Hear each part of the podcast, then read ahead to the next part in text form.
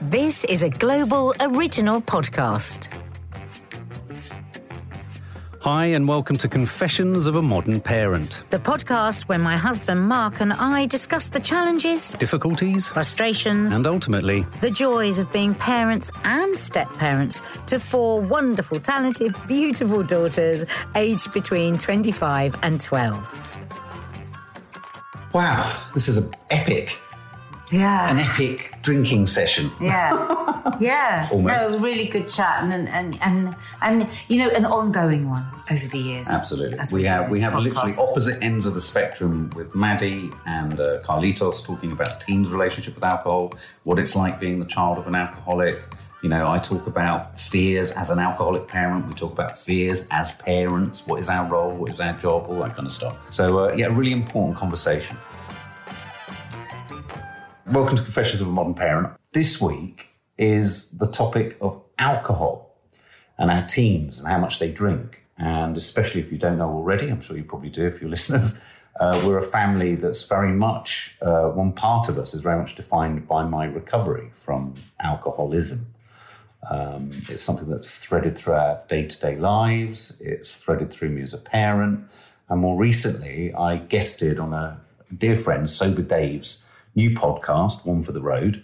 Uh, and in the middle of that conversation, it did turn to, um, you know, discussions about our children and what our plans or fears are as recovering alcoholic parents as your children start to drink. And we a long time ago we did we did do a podcast on alcohol and teens.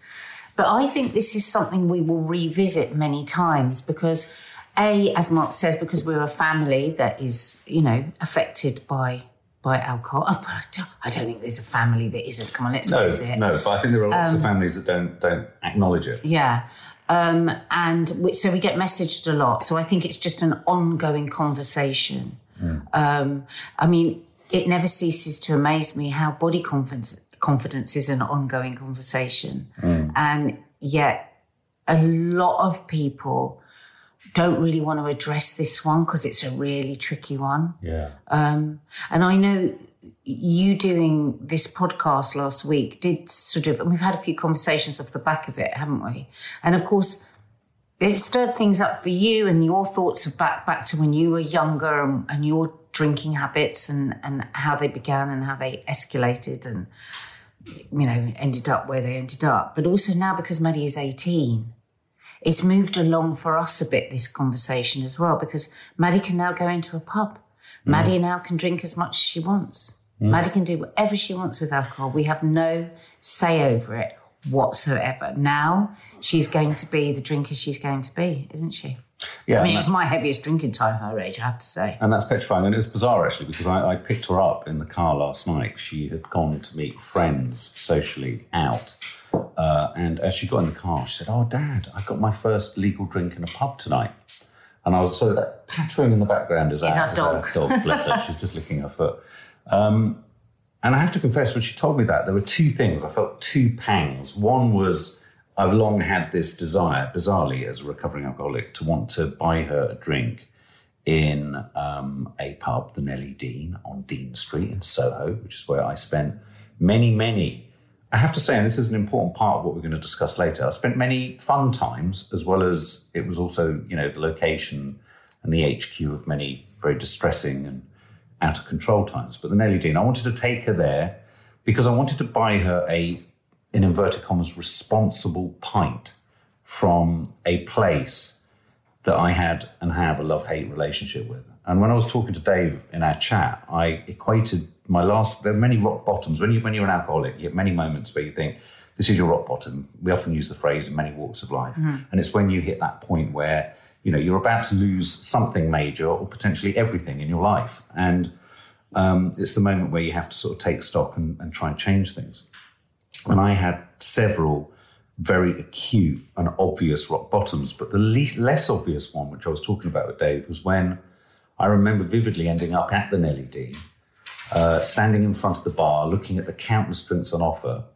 And I remember thinking, I want all of those drinks. And there was such a tiredness in me. I didn't want any of the drinks. And I remember standing there feeling really broken, and it was quite deserted, and it must have been a sort of late afternoon one afternoon. And I equated it almost uh, to Dave to it was like rather than sort of putting my arms out and feeling absolutely helpless in front of an altar with Christ on it, I was doing it in front of an altar with a with a Boddington's, you know, lever and a and a Ruddles County lever and a and a Beck's lever. And I just literally, I remember feeling like standing there with my arms out, thinking, I, I don't want any of this, and yet I need all of this. And I, the reason I want to take Maddie there, because I want to talk to her. I want to share a pint with her and say, the thing that I've often said to the girls, which is try and keep this in control. Try and have mindfulness around how much you can enjoy having a drink. Don't blow it. Don't get greedy. Don't go over the top. Don't use it to solve your emotions in every walk of life. Don't get to the place I got to in this pub. Keep this pub a place which is nice to come to, where there are nice memories. It makes me emotional because, you know, I wrecked it for myself. And that's the only approach I feel I can take with the girls. I get really angry though about this because Oh, I don't angry. believe you wrecked it for yourself. I think we always look to the person to go, what was wrong with this person? Why couldn't this person control their alcohol? Why did this person go so crazy on alcohol? It's because it's a bloody poison. Well- and, and I think, you know, I think I think some people it's just well, I actually I love a drink, right? And I'm probably going to drink all my life. But I absolutely believe that it is a class A poison. I really believe that. I think if it came in now, it'd be class A. There'd be no doubt about it. It'd be class A drug. Hmm. And I think we spend an awful lot of time blaming people or questioning people hmm. as to why they can't cope with this fucking poison right? And then we deem at 18 people are ready to drink. Some people reward their children for their GCSE results with, because I know this because we did this on Loose Women, with a bottle of vodka. Yeah. We have got a fucked up, warped up way of thinking about alcohol. You still, after how many years of sobriety, have to almost apologize mm. about you and alcohol. Mm. You know, and so I get, I get, I get really upset about this because when I try and talk to this to about this to people who are totally in denial about alcohol and just see alcohol as a wonderful part of her life, which it can be, but I every time I drink, it affects my body. When I gave up drink for 100 days, hmm. okay, this was funny, guys. The year before last, I gave up drink for 100 days, okay? And it was all about, and then when, when, I, when I come to the end of the 100 days, it's all about when you can have a drink. But it's really weird. I didn't actually have a drink for about a week after the 100 days. Then I had it. And I had a very good glass of champagne. So it wasn't, it, was- we're not talking about, you know, shit under the round the back door vodka. I had an excellent glass of champagne. I think it was an organic glass of champagne. Do you know what? I felt utterly poisoned. I felt so unwell. I do apologise for our dogs running God, around. they seem to have become the most mobile dogs in the world. Yeah. Um, I, I felt utterly poisoned. And I spent the next week having drinks to try and not feel ill when I had a drink Right. because it's a poison. Yeah.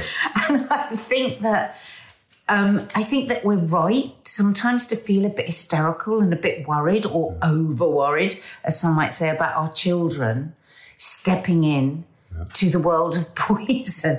I mean, in America, you can't have a drink before 21 in a lot of states they do. because the brain is still developing. But they do. of course they do. It's like I was drinking at 14 big bottles of red wine, you know. But I think that's one of the problems. You tell any youngster not to do anything, and you mm. make it an incredibly captivating and alluring thing. Well, that well, that is the nub of this discussion, isn't it? How do you handle that? Now, that story you've just told breaks my heart because I know, oh my God, the unbelievable journey you've had with alcohol and to get sober and to grow up in a house with alcohol and with all the drama around alcohol and the fear around alcohol and the fear of having a drunk parent and all of that. And yet, still, as a society, we demand that you go, I was greedy. There was something wrong with me. No, poison is available, Yeah. right?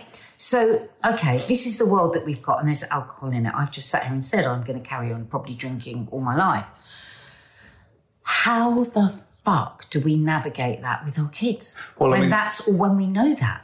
Well, I'm sure some people would say the last thing you do is take your child to a pub and get them a drink, and I would entirely disagree. I think, you know, part of part of your job as a recovering, I think, as a recovering alcoholic, I've got two options, and you know, having met and know knowing other recovering alcoholic parents. Um, I do ask Maddie when she does her voice note later. I do ask her about what's it like having a parent who is, you know, in recovery. Essentially, does it create pressure? Does it make you think about drink differently? So I'd be interested to see or hear what she says. But um, you know, I do know that with other parents, you, you, can go one of two ways. You can go the route which a lot of alcoholics have to go because they cannot tolerate alcohol in the house because for them it would be a risk. So there'll be mm. a sort of zero tolerance. Mm. There certainly won't be drink at dinner and da da da da. Um, or you go the route of, and I've heard many people heartbreakingly talk about this, which I think I have to go, which is you have to essentially show show them your sort of experience like you do when you go to an AA meeting. Share with them your experience. Don't pretend you didn't have a good time at times, mm. which I try to do. I know sometimes you say that I, I, balance it a bit incorrectly, where it possibly sounds like it's a bit rock and roll. But I want them. I want them, no, no. But I want them to know that there is fun to be had. Because if I'm as a parent, I'm sitting there pretending it wasn't real. I'm kind of negating any anything they're going to encounter. They can have many funny times at other people's expense and their own. Sometimes. Alcoholic, alcohol is great fun. It can be great fun, absolutely. And I had a lot of laughs. And I think to hear that just to hear that sentence, I hope, immediately makes your children or someone go, all right, this isn't a guy who's just religiously and fanatically opposed to something. No, I don't think that works in anything. Well, it doesn't. No, no, no. It doesn't. But no, but I think a lot of people who are in recovery feel they've got no choice because they have to be that for themselves. So the idea, mm, but I would say you've got to think beyond outside of yourself yeah, with that. Now I absolutely. know, I know in recovery the rule is the most important thing is your sobriety, mm. and and I get that. It's like, you know, it's that's why I never really push you to do things that you don't want to do because I have to think about your sobriety. You know? Absolutely. Like if I no, one of the things that I really miss in my life would be to have I would love to have more people around for dinner and stuff like that. But I know that that's a very awkward situation if people are drinking and you're slightly shy. Like I like to have a drink if I've got people around to dinner, but that's absolute. In that situation, there is nothing more important than your sobriety because it's a bit like, for me, it's a bit like being married to somebody with diabetes, say, and they've got, and you're taking away that insulin. They need that insulin to stay alive. Mm. But I think when it comes to your children, mm. there is an extra gargantuan strength that has to come in because I'm thinking of one young person I know whose whose mother had a bad problem with alcohol. And actually, she still has the ravages of it now. She's mm. still very unwell. And I remember her talking to me when she was about 16, her daughter, and saying, I'm just so angry because she just keeps telling me that there's a really big risk I could be like her. Right. And I could be like my dad because her dad was also yeah, yeah, yeah. an alcoholic. And and I, it was awful because when I was having this conversation, I felt for her mum because I knew her mum had that fear because we're adults and we mm. know yeah, I mean, that the stakes are high yeah, if you I have, have an alcoholic and I have that fear with all of my children. I mean, you know, so if I'm to sit here now and be honest, I fear for all four yeah, of my daughters and their well. relationship with alcohol. I don't actually fear for it anymore because I'm an alcoholic, though I do believe, and lots of studies have been done about this, and I'm, I'm interested in it myself. I do think addiction runs through families. I do think trauma gets passed in your DNA from generation to generation. And I do think it's something that needs a lot more study. There probably will never now be in this post COVID age any study of that sort of thing. But you know what I mean? I think that's interesting. But I worry about all four of them. I, Can I just pause you one second there? Right. You cannot tolerate alcohol. Okay. You can't tolerate mm. it. Imagine if you couldn't tolerate milk or wheat. Mm.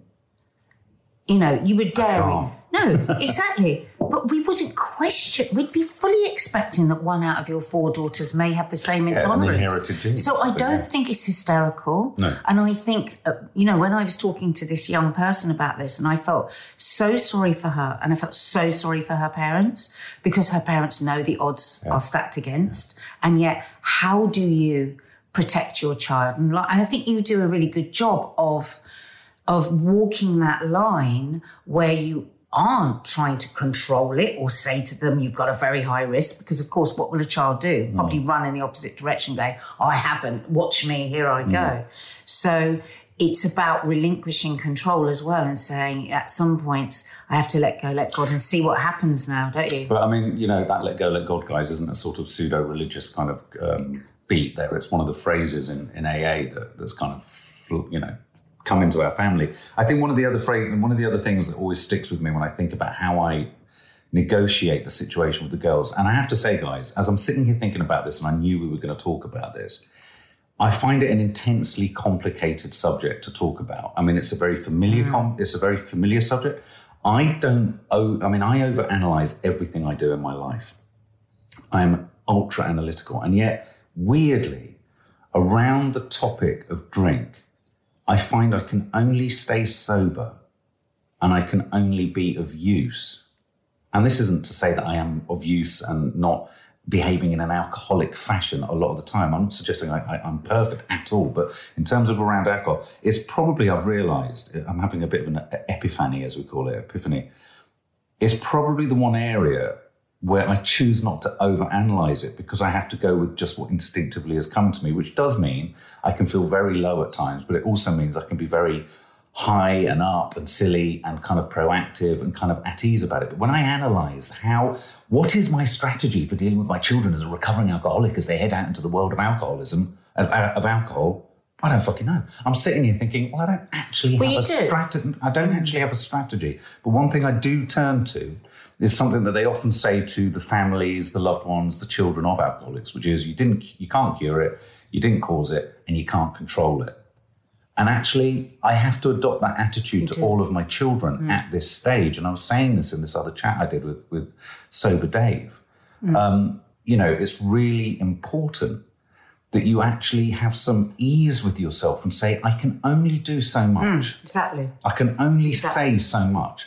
I can be, I have to be, I, and I, I think I have to be these things. I have to be realistic about it. Mm. I have to be not just a sort of naysayer and a party poop about it because you, Or you know, panic.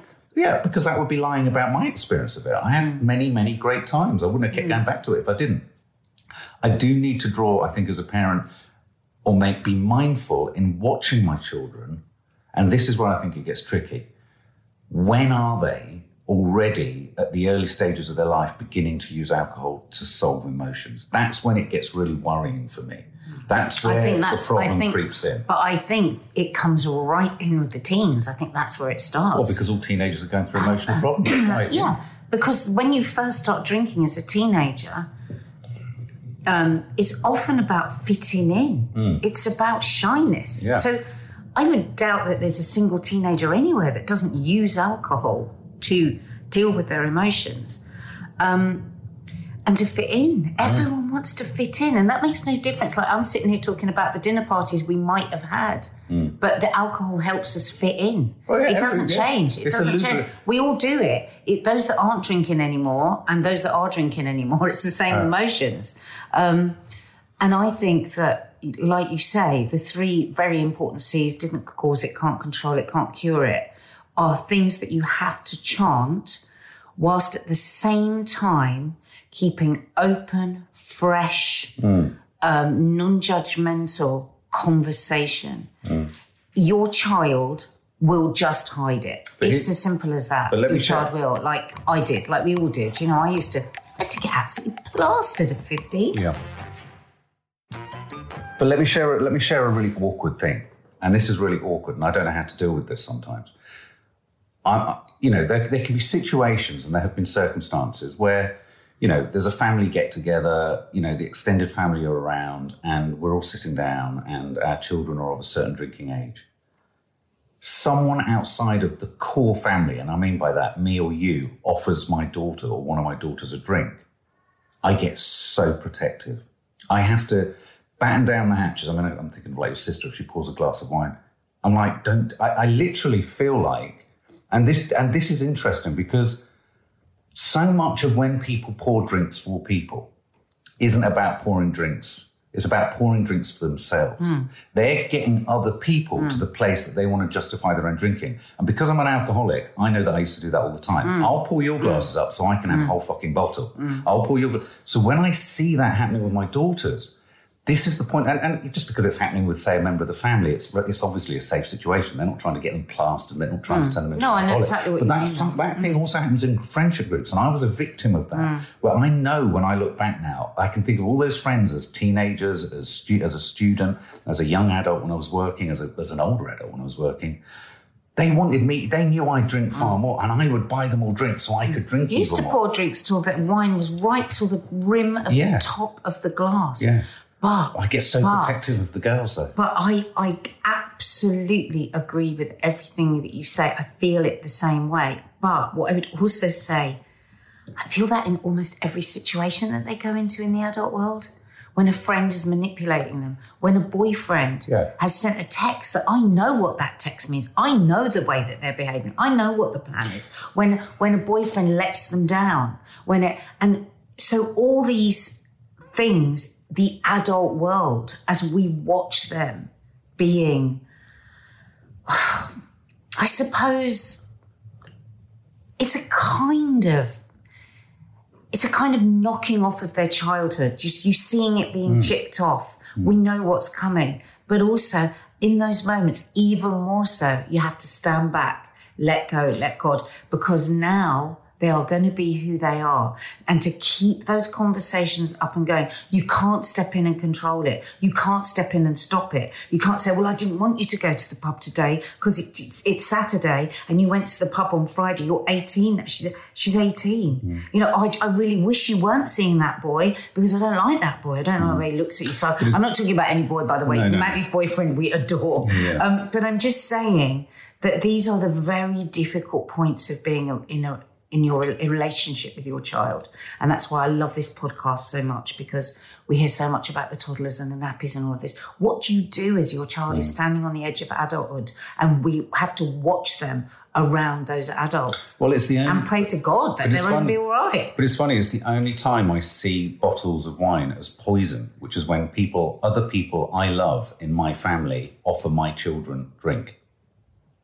Uh, it, in my, I'm just being honest about my soul, whether it's rational Yeah. or not, or right or not. I want to wrestle that person to the ground, take them outside, and say, mm. "Do you not realise that you are on a low level, convincing them to drink something when this potentially is a situation they don't need to have a drink? We need to almost champion every occasion. They don't have to have a drink because what we're saying to them is, and, and this is where society is so difficult. This is why I struggle and so many alcoholics or people with drink struggle socially when they don't have a drink. Because every single conceivable fucking social situation, and you've corrected me on this very importantly, coming out of lockdown, I say to you, oh, but they'll be annihilated. You're like, you know what, Mark? Most people don't want to get annihilated. I thought, only of a couple of occasions I can think of. No, people don't come okay. They don't get annihilated. They get very drunk and very boring and very un- un- untalkable with and very sort of self-obsessed and very emotional and i suddenly find myself absolutely at sea and the danger and the difficulty as a sober parent and this has happened with my elder girls too is that when you can see that they've moved to another level of their drinking in that night or at that point i know i can't reach them. I, I know i literally can't reach them. And i'm also now just an annoying dad who's sober who doesn't who becomes a nasty, a horrible reminder of the fact that they're a little bit drunk. And and that that dynamic is really frustrating and then there's another dynamic which i get really it's weird my social anxiety creeps into this is when i hear maddie talking about how fun her friends parents are and it's always attached to drink it's That's the world we live in. always attached Yeah, to drink that's the world we he's great because he's oh when he was at the party and they were all drunk and all Yeah. the parents were drinking and i'm thinking i can't give that to You would have thought you would have thought the same when you were her age, and I think that's the difficult thing is that you have to. You yes, we have to be aware, we have to be alerted, but we mustn't see every single situation as a minefield because we we can't we can't do anything about that. no We can't do anything about that. You know, when I was a kid, it was there was all my parents drank, but it was all the parents that you know, laid around smoking spliffs that were cool. There's always going to be something that other parents do that is cool, Mm. you know. And what you have to be really mindful of is that you don't become almost resentful of that. Well, that's not something I No, do. no, you have to have I do. power. I do. You have to stand in your power. No, I know. I, you are Work, as have to work. I have to work on it. But it, again, Because you, because what you are as a dad, which so many dads aren't, is incredibly plugged into your children. You share so many things and so many interests.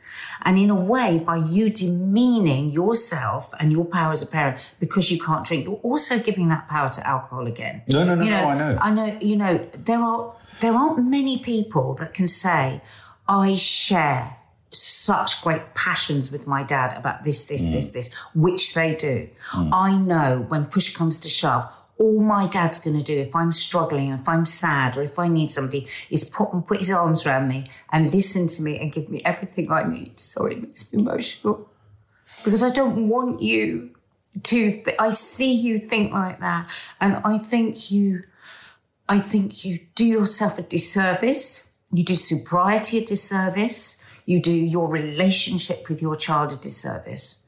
Children will tease. It's like my girls love to come in and go, oh, so and so's roast potatoes are so much better than yours. Oh, I can eat peppers when I'm at. She, she go to me all the time about everyone else's food is better.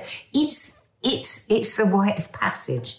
It's what it's what kids do to their parents, and I don't want you to ever think that she feels let down by the fact that you can't get fucking No, I don't, I don't. I don't think she does feel let down. I feel. Well, I'm just being honest. I feel a failure. Oh, sweet. Um, But isn't that just the horror, the power of alcohol? and you just feel It's marked. just so awful. You feel marked as different. You feel, you know, it's sweet because whenever I get to my sober birthdays, Maddie will often say, all my friends, they're all sort of so, you know, they're- they go, oh, wow, your dad's a legend, and da da da da. And they're all usually plastered as they say it. And I mean that in a fun way, in a nice way. Um, again, I have to apologise for the bloody time, don't I?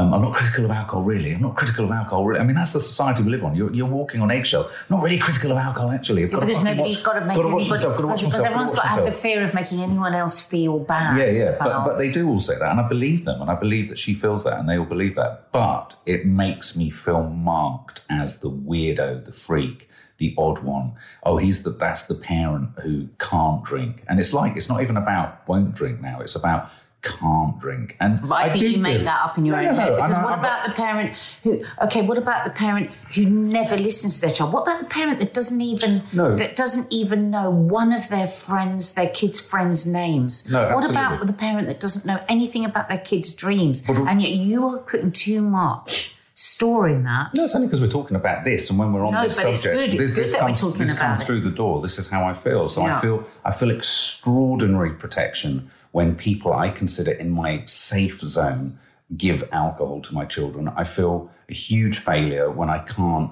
meet the behaviour or the hijinks and silliness. Oh, but get, don't get me wrong, anyone who follows our social media knows I'm pretty stupid, I'm pretty hijinksy and, and irritating, and I can make the girls laugh and all that, thank God, because if I was not half as bloody stupid, I could dread to think. But I do, you know, it, it is it is a situation where essentially I do feel marked as different. I think what's good though, I think what's good is because we don't live in a sober house. Mm. You are sober within a house.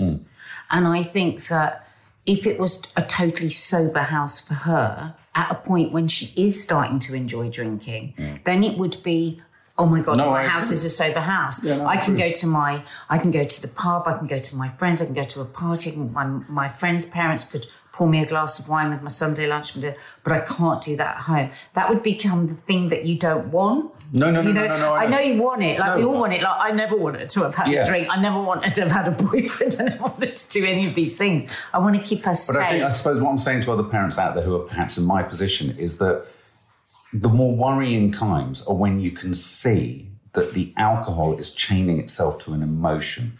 but And when that emotion goes downhill and the alcohol keeps going up, that is when I get a cause for concern. That's when I know that connections are being made. And that's what happens with alcoholism. You start to fill the void. And I, my heart goes out to actually, because I think a lot of parents actually who have are struggling for a connection with their children find that connection in Oh. I know somebody a lot, says that a lot of men and boys will connect. You know, fathers and their sons will connect because of because of alcohol. You know, a lot of mothers and their daughters over. You know, I hate to be sort of stereotypical here over prosecco. You know, oh yeah, it's like beer and prosecco, the two gender defined sort of drinks that allow for kind of parents and children to, to bond and connect. And lots of parents get great excitement around the thought of, yeah, let's get get out and let's go out and let's get drunk and da da da and let's get, you know and all that. I remember getting sometimes the most drunk I've ever been when I first knew you, and we'd go out with you and your mum. I know, yeah, But I mean, you know, the thing is, what you talk, family is just society, yeah, isn't it? Yeah. So, so what you were saying is almost, well, what you would like, what we'd all like, is that society is sober, that there's no dangers out there, that there's no temptations, Yeah. and families are just societies within a house. And yes, alcohol is used outside there in society to celebrate, to commiserate, to anaesthetize, and so it is within families. Mm. You know, so so these three C's happen in the house as much as they do Mm. No, no, no, and, that, and that's really good. And for me, that's what the importance of almost an AA meeting. Mm. To hear that is what drags me back to that scent, that sweet spot. And I am, I do want to stress this, parents and listening and teenagers listening, that there is a sweet spot where you can occupy a place where you can say this can be potentially very dangerous, but it can also be potentially great fun. Uh, and, and and and really, to suggest that you can have a fixed position as a parent on this is a total fraud. Because I, I look at the portrait of all my daughter's lives across time, they're in fluctuating states of need. They're in fluctuating states of in control of their hmm. situation and, and, and so don't need alcohol. They're in fluctuating states of downness and depression and, and alcohol seeps in. So, you know, you've got to be responsive. You've got to be able to ad lib. And I just think, you know, I mean, it's interesting It's one of the big. It's one of the. You know, you see, for me, boyfriends are as terrifying prospect as as alcohol, as drugs, or anything. These are the big. yeah. These are the big numbers. These are the big things that we deal with as parents. And we have to accept that there is a certain amount of absolute terror that's always going to be there. Powerlessness, absolute powerlessness. And at the end of the day, you know, they do get to a certain age and they're going to be who they are, Yeah, you exactly, know. And. I, uh, what, where I take comfort, though I have all my fears, is I think they will make loads of terrible mistakes, like We like did. we did. But then, you know, the other day when I was saying, God, I can't believe it. As a small example, when I was growing up, my parents were always really healthy with their food. My dad was always talking to me about vitamins and green vegetables and pro. And I thought it was the most boring thing in the world. I was just like, and I was chaotic and I ate loads of junk food. And but I came back to it. I came back to that root, those foundations that have been put, those mantras that have been put in my mm. head right from the kid. And I think even with Maddie, when we've seen her go through different relationships over the years, she had her first boyfriend quite young. And you know, we had some times where we were like white knuckling through that, weren't we? And thinking, God, this one's a fucking ass. Oh my God, this mm. one's a controlling, manipulative bastard. We Yeah. can see that. And actually, when you think about her boyfriend now, Yeah, yeah, yeah. Oh my God. Oh, God. I mean, she went through it. If you think of it as the same sort of path with alcohol, like she's Mm. maybe she's drinking a bit more now, she's 18, she's come out of lockdown. I, I feel pretty confident that she's going to do wibble Mm. wobbles and she's going to get to what she knows because it's what she's had at the root here all the I way through her life. I mean, I'm really intrigued. We're going to hear from Maddie now, but I'm really intrigued to know, and it's going to be interesting. I wonder if the listener's wondering this, because I'd be wondering this if I was listening, is whether me being a recovering alcoholic, albeit with my sort of, I'd like to think, realistic attitude to alcohol, um, whether that will make the girls feel less able to talk to me or approach me, or more able to approach me and talk to me if they encounter a problem. Because let's not forget, the biggest problem with alcoholism, and like most addictions, is that the key contingent of its definition as an illness is denial. It's a disease that's telling you you don't have a disease. And that's what's heartbreaking about it is that when it kicks in in a big way, when it gets a grip of you in a big way, it's telling you to tell the world, I don't have it. I think also it's important within this chat that we're not just talking about alcoholism as well, Yeah. because the thing is, most people don't ever think, have, don't have any fear about their kids and alcoholism. They just have the fear about what's happening with them now, what dangerous situations Yeah. are they putting themselves in, what what because it takes a long time for alcoholism for a lot of people for it to kick in. But I do think it's, I do think it's a really important part of this conversation, guys, because because who knows if there'd been a little more alertness at the beginning of your journey into Mm. alcohol, how different it might be.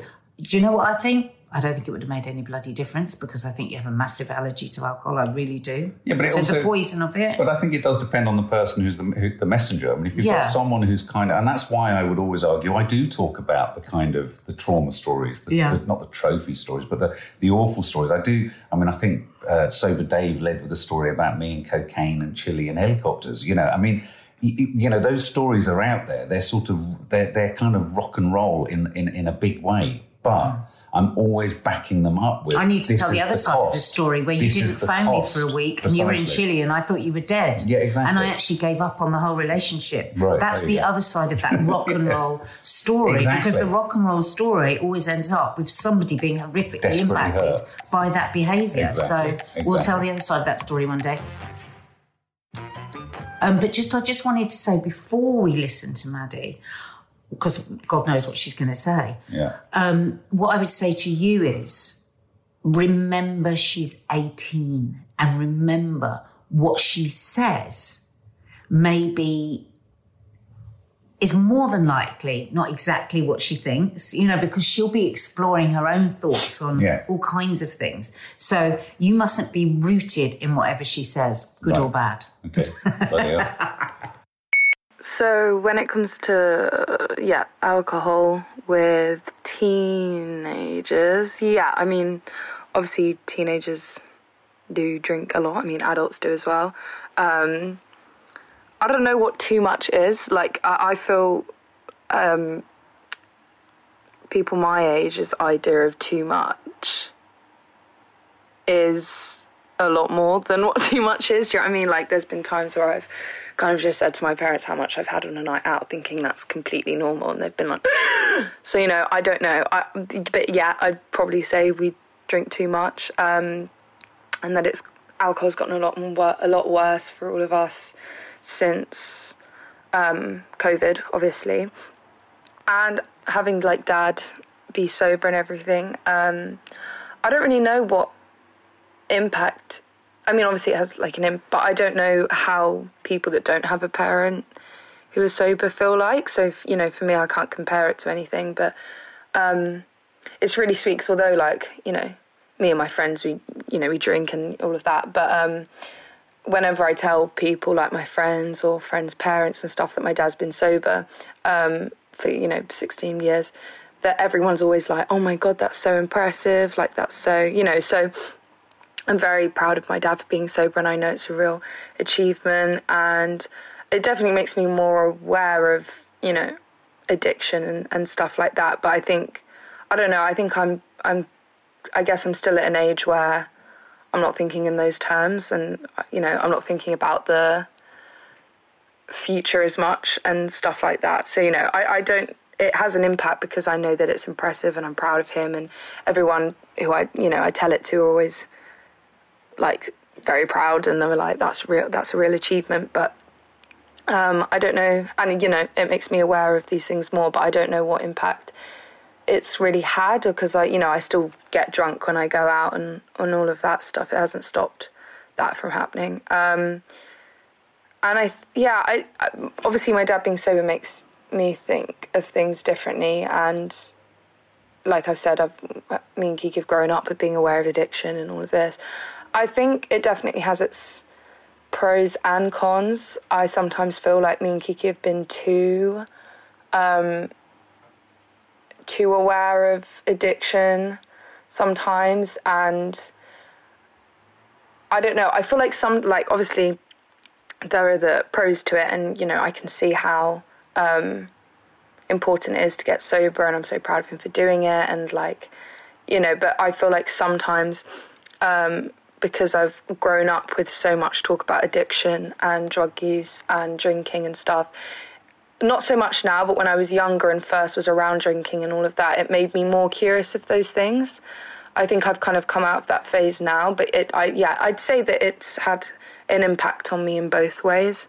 Um, I think yeah, and I do think that there is going to be a lot of drinking coming out of COVID, obviously, because it's going to be like a big year of just freedom and feeling like we can just do what we want and being able to just do these things freely.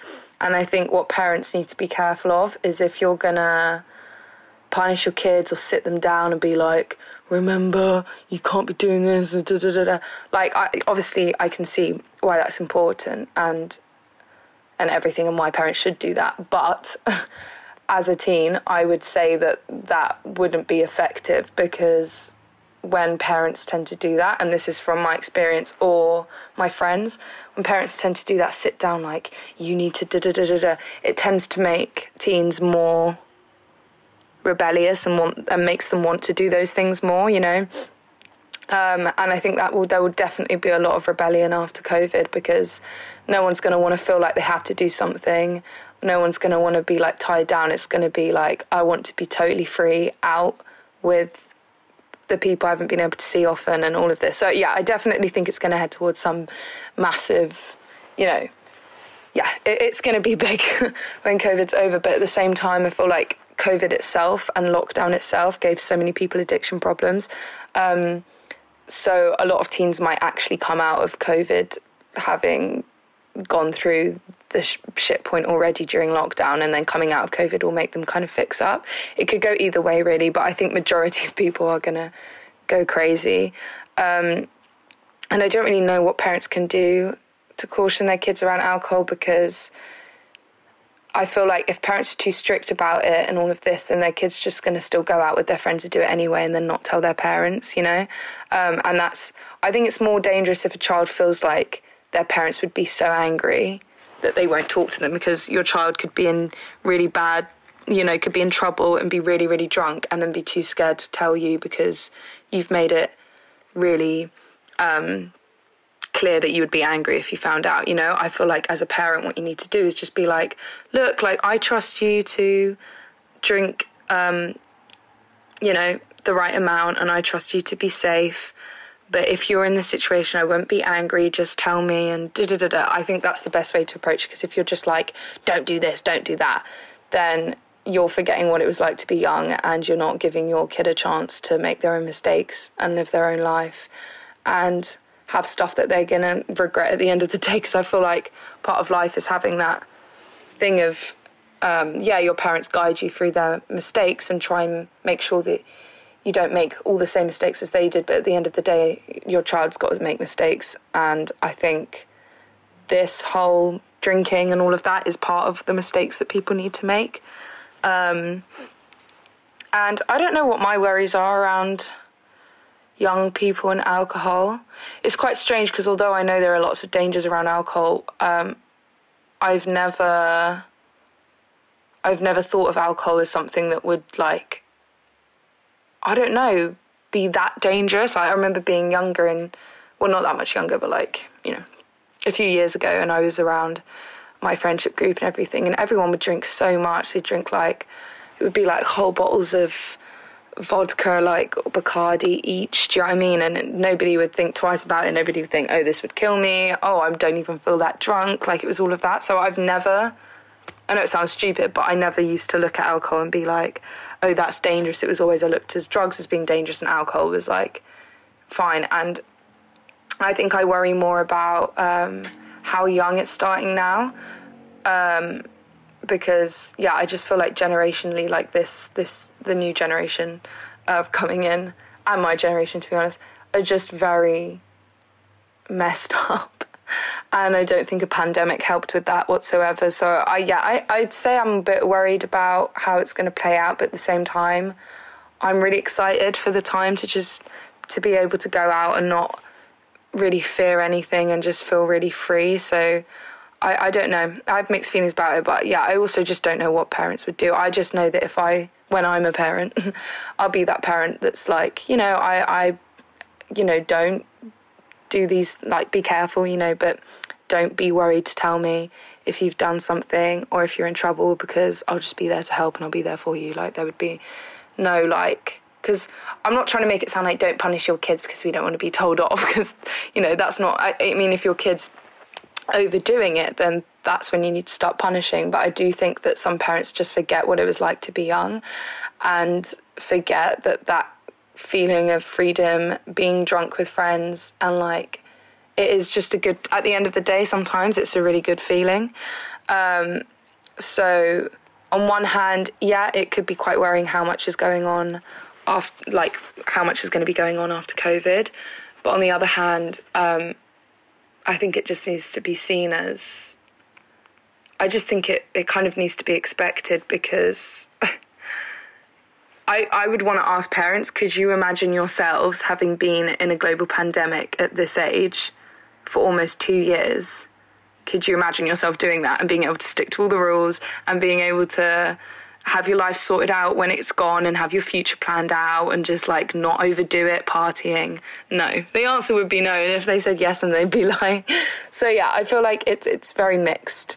I have yeah mixed feelings about it all but um yeah i mean there's yeah there's definitely a lot of alcohol involved in teenagers well, there you go. I mean, I think what the most important thing is, and I think I'm still learning, this is Confessions of a Modern Parent. And I think I have three daughters now, all of whom are officially adults. And it gets no more, uh, no less complicated, or yeah, or no more confusing. That it's still it's as confusing as ever, if not more so, because of course, as your children grow older, there is the feeling that they are fully sentient beings that make their own choices. And, and, and, and actually, if you're realistic, you've got to respect that. I do feel we are like sentinels or guardians once they get past 18 who are just merely there to be able to keep giving them a pulse of well, this is this and this is this and that is that. I mean, you know, she said what she just said about drinking too much. It's like last night she jumped in the car.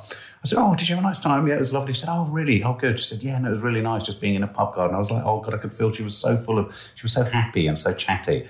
I said, Oh, wow, did you have a pint? And, and she's like, No, Dad, I'm saving the pint for you. And I thought that was very sweet. But then I said, So what did you have to drink? She said, Oh, well, we had these strains. They were like, they were like gallon pints of uh, gin or something. And I'm like, I'm like driving with a Richter screen going, oh, right, really? Is that all? You sort of think, volume is something, isn't it? When she talks about what Yeah, her- it always was. You Was like, like what she says there. We didn't have bottles of vodka no, freely no, I didn't have. no, we didn't actually. I didn't didn't, drink vodka. didn't- It is a lot worse. The vodka is a real so thing. easily, Yeah, no. we were Cinzano, martini, a bottle of Liebfraumilch, um, red wine. It was all that sort of stuff. But you know what she said there, I think, is very important. When she said, "Ask yourself how you'd be feeling Oh, coming out of a pandemic at our age." Well, not, that- not at their age. Most adults are thinking, I'm coming out, I'm going to go nuts. Yeah, and, and I think that's that's that's a huge problem that we all have as parents. Huge, huge, huge. She just basically told us the way that it is. We're Yes. actually pa- totally powerless. totally powerless, other than we can just. And in fact, if we were to say, don't do this or don't do that, they're going to run off in the How can we say You that? can't. Uh, you know, don't do it. What? And then she's going to go out with should her just- friends, and she's just going to sit there where everyone's getting blind drunk and just go, "Well, actually, I'm not going to do I think it." we should just end this conversation because there's actually fuck all we can say or do. Oh, it was really interesting what she said there, though, about as a child of an alcoholic, recovering alcoholic, how it both put too much focus on it. She can see the good, but also it's interesting to hear that that perhaps there was an awareness made of these things that she just didn't want Became to have. curious. Yeah, became curious at, at, at a younger age. Um, well, at the opposite end of the spectrum, obviously, Carlitos doesn't have a parent that's an alcoholic. Um, so let's. but he- is my friend Lisa's son. If you're the first time to this but he, he does have a mother who's a 17. chronic swearer. Lisa, if you're listening, Yeah, so on that count, Carlitos, I do apologise. I don't know how you cope. okay, here we go. I do think us teens consume a lot of alcohol. Um, you know, it's exciting for us. We're at this new kind of stage in our lives where we're somewhat knowledgeable about things like this, and we want to know um, just more more about it, and we want to go with the flow of society. Um, you know, drinking alcohol is seen as something that teenagers are expected to do as a part of growing up. Um, but I think when you drink for the fun of it and you're not fully aware of the risks, that's when it obviously becomes a whole different ball game and you start to enter the negative, dangerous side to things. Um, I do think teenagers drink a lot of alcohol. There's no reason for it. It just happens. It's just a part of growing up. It's what you do, and that's just how it is. I think when teens drink alcohol regularly, you know, they start to get bored and want something else, and the next thing up from alcohol will be drugs. So it can be a slippery slope, which is why it's important to have limits. Um, I don't drink personally at all. I don't like it. I hate the taste. It's not for me. Um, my friends drink. You know, before we went, to, before COVID, when we used to go to parties and stuff, um, and I used to be the one that was like an adult. You know, I was the one that they called the designated driver, as they say. Um, well, I don't drive, by the way. That's just the same. But I think after COVID, when everything starts to open up fully, it may be a teen drink oblivion or avalanche, and you know, I think loads and loads and loads of people will start to drink. I, I just think parents should make sure that their kids do understand the danger of alcohol and what it can really do to you and others. It, it I mean, it can literally ruin people's lives, and so it's not a thing to sweep under the rug or to take lightly. Um, generally speaking, I think with teens, it's easy to for adults to dismiss teen drinking as something rebellious or or being really naughty, you know. But there may be many reasons teens start drinking, and they can actually be very complicated. You know, peer pressure can be a major example because we feel this pressure to keep up with our friends, try and fit in. Um, luckily, I don't drink, and I couldn't give a flying f what anyone else thought of me, so I've never been pressured into drinking or at parties and anything, which is good. You know, um, also teens could drink to distract themselves or ourselves from the pressures of worries of life. You know, being a teenager may be so easy, you know, may seem so easy to adults, but it may like have it may have been easy when they were younger, but being a, uh, being a teen in today's modern world is extremely difficult and there are and then we go through you know we go through puberty so our emotions are all over the place it, it, it, it's just a tough time and i think teenagers may think drinking is a way to cope which is not you know ultimately while alcohol is a dangerous thing it's like a drug and you can become addicted so it's it's so dangerous, but it's not so bad when you know your limits. I think. Well, there you go. Oh, two, you can get two more different Opposite kids. ends of the spectrum. I know. But. Carlitos is very like that. He is somebody that will never ever. I mean, Carlitos. You know, I mean this with the biggest of hearts, but you are, and I mean this like in a good way. You're very, very stubborn. He won't be told No, how good. to be. Now, you know, and I think that we always have to remember this that not every child is going to drink. No, and sometimes we really give them that Yeah. narrative. Well, you know, you're all going to drink. Well, you know, you're all going to go to university and you're all going to get pissed. Um, but there are some that are able and strong enough to just say, well, not for me, actually. Yeah. But I doubt those people will be listening to this podcast. Yeah, and it's a really important point. Is, I mean, we've talked about this before about having sex at an early age and all that sort of stuff. It's all right, teenagers listening, if you haven't drunk, to Yeah. not drink. Yeah. I mean, even us having this conversation about this being an endemic problem creates the problem. Yeah. Because it's like, oh, I'm not part of an endemic That's why it's great to hear from It's really Carlitos to because there that. Are kids Yeah. like Carlitos. Designated drivers. The designated drivers is hilarious. He's I've not even one. had a driving lesson I'm going to call you the DD from now on. Interestingly, Carlitos' dad doesn't drink. no. Well, I mean, he has a beer now and then, but he doesn't drink. Very, Yeah. very. Never be like Lisa No. said.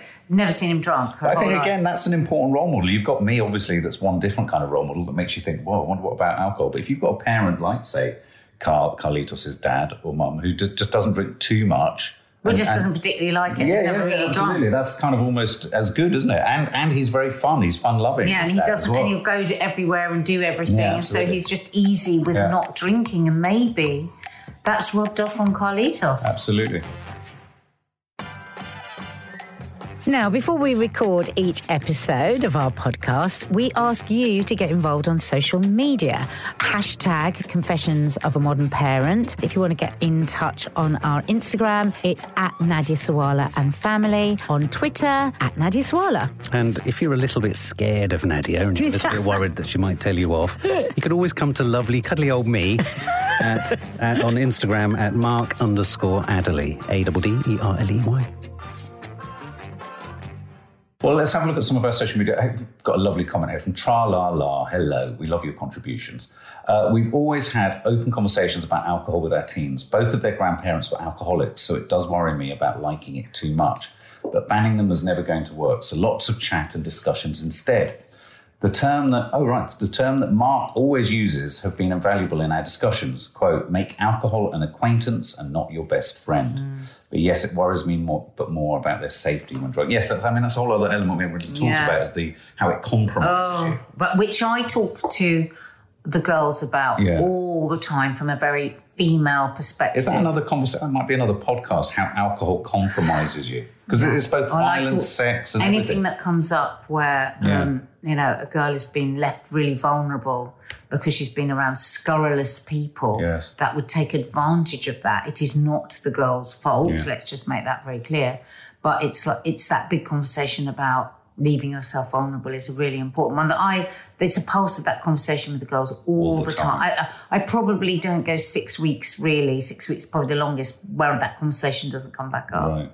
Uh, a lot of other comments here. Uh, anonymous, uh, which is kind of re Alcoholics Anonymous, kind of appropriate. Um, Anon, society teaches us that whatever the emotion, a drink will either enhance or ease it. Exactly. It's entirely frustrating, isn't it? I mean, it's frustrating. It's frustrating, and all you can keep saying is it's frustrating because it ain't going to change.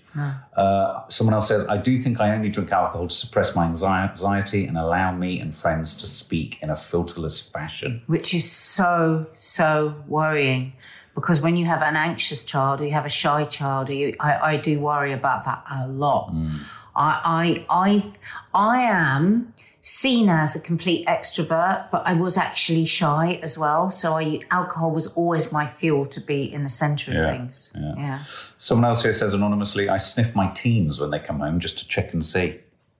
what do you do once you smell it Yeah, but if you acknowledge it, what do you then say? Uh, someone else anonymous, my 20 year old is drinking every day up to a bottle of whiskey over a couple of days. No, Wow. oh sweetie. Wow. Right, I would really, really recommend you check out Al Anon, Families of Alcoholics, because you are going to need some support. That is that is a really big problem that you've got on your hands there, Mm. Absolutely. and so is he. And you are going to have to have some support around that Yeah. because that that is speaking from somebody you know that's married to and now sober but was an alcoholic that's an enormous stress on you that's where my heart goes to to you um, because the three c's you couldn't cause it you can't control it and you can't cure it are very very very important in your own Yeah. health so Yeah. check out al-anon Yeah, absolutely. Um, oh, Cookie Carol creates. Thank you for all your support over the over the years. Really, um, I don't wish to project my father's alcoholism onto my son, so I'm strangely calm about his journey. I mean, again, I think what you have there, Carol, is some degree of powerlessness, and I think that's, That's what something I talk about yeah, all the time, It's something yeah. that as parents we have to. You know, my struggle with my sobriety still on a daily basis is accepting my powerlessness over mm. so many things. We can't control the world No. around them. Like if a relative offers a glass Yes. of wine, if they go out to the pub and somebody says, have a Yeah. shot, Yeah. it, we, we are powerless. It's only the conversations that go on for the rest of their lives that can maybe seep through. Uh, another anonymous horrific problem present, increased and aggravated by lockdown and university. Please talk about this. Well, Freshers Week is such a pressure. Oh, I mean, I feel sorry for, like, you know, for example, Carlitos, if you go off to university or something like that. I mean, having been through it, you know, there is nothing like Freshers Week for pressure Awful. or spring break Just in America. I mean, it, how do you cope with it? If you because I, I, I mean, I've heard over the years, um, you know, different teens talking about how they absolutely hated Freshers Week, but they had to keep drinking because to be in that and not be drinking is Is- just torture. Yeah, absolutely. Why does it just have to be this accepted thing?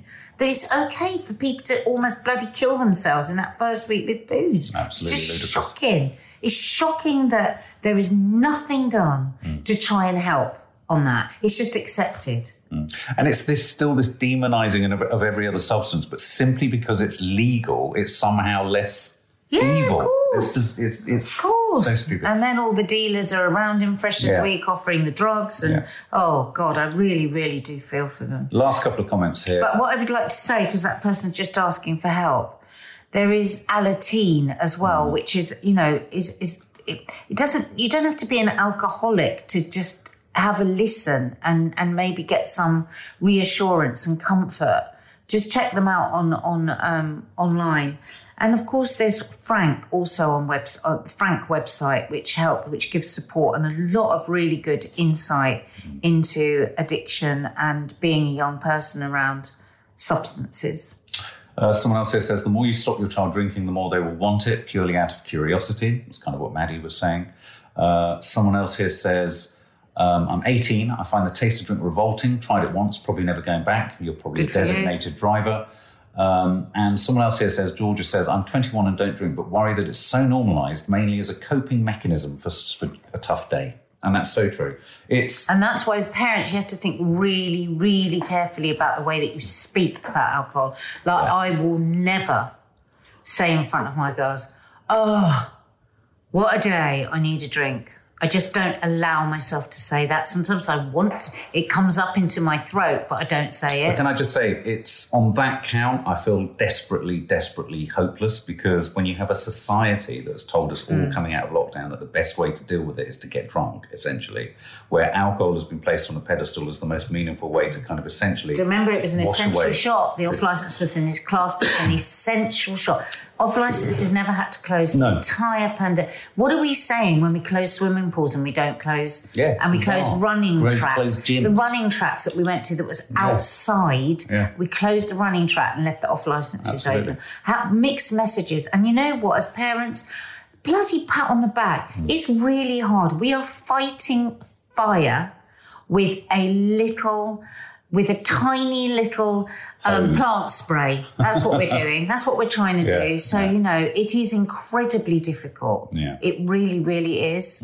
And I think it's okay to feel like to question whether we're managing it in the right way and are we doing the right thing for our kids because it's actually very difficult. And I think there's enough pressure to have a drink. There's enough of an onus on saying drinking is good for there to be the occasional conversation like this where we just push back on it and go, is this the right narrative at all times? Should we be rethinking our relationship with alcohol? That's all we're saying. This isn't about being po-faced and misery guts and not having fun and not recognizing that alcohol can't have, you can't have a good time with alcohol. You can. It's also about having one little voice, one little voice every now and then against a sea of promotion saying, whoa, okay, well, hang on, what about those who can't control their relationship with it? What about when it tips out of control? Hmm. What about when people drink on their emotions? What about when people leave themselves vulnerable? Hmm. All that kind of stuff. Hmm. But as the designated driver, I'm now going to leave. Another really good thing I was reading about this actually is parents, if you drink too much and you feel really shit the next day, don't pretend that you don't. Yeah. Say the consequences of your own drinking is actually a good thing to share with your kids sometimes. Yeah. And say, oh my God, I felt really miserable yesterday when I came home. I made a big mistake. I drank half a bottle of wine and actually it's made everything worse. Hmm. It's like the other day I was feeling really down and I said it in front of the girls. I said, oh God, I'm actually really thinking about having a big glass of wine, but why would I do that? Because I'm still going to feel as shit, but I'm going to feel a bit more shit. And then just move on. Don't make a big conversation about it. Yeah. But that drip drip feed, that, you know, does does go in. I think it really does go in. Share the hangovers. That was a really important chat, I think. Yeah, it was. Well, that's it for this episode of Confessions of a Modern Parent. If you'd like to comment on any of the topics we've discussed today, we'd love you to get in touch. Use the hashtag Confessions of a Modern Parent. If you want to find me on Twitter, it's at Nadia Sawalha, and on Instagram, it's at Nadia Sawalha and Family. And if you fancy getting in touch with me, it's at mark underscore Adderley. Thank you so much for listening. If you like the show, please subscribe, rate and review, tell your friends and get involved. And you can hear more episodes of Confessions of a Modern Parent on Global Player or wherever you get your podcasts. Bye. Ta-da!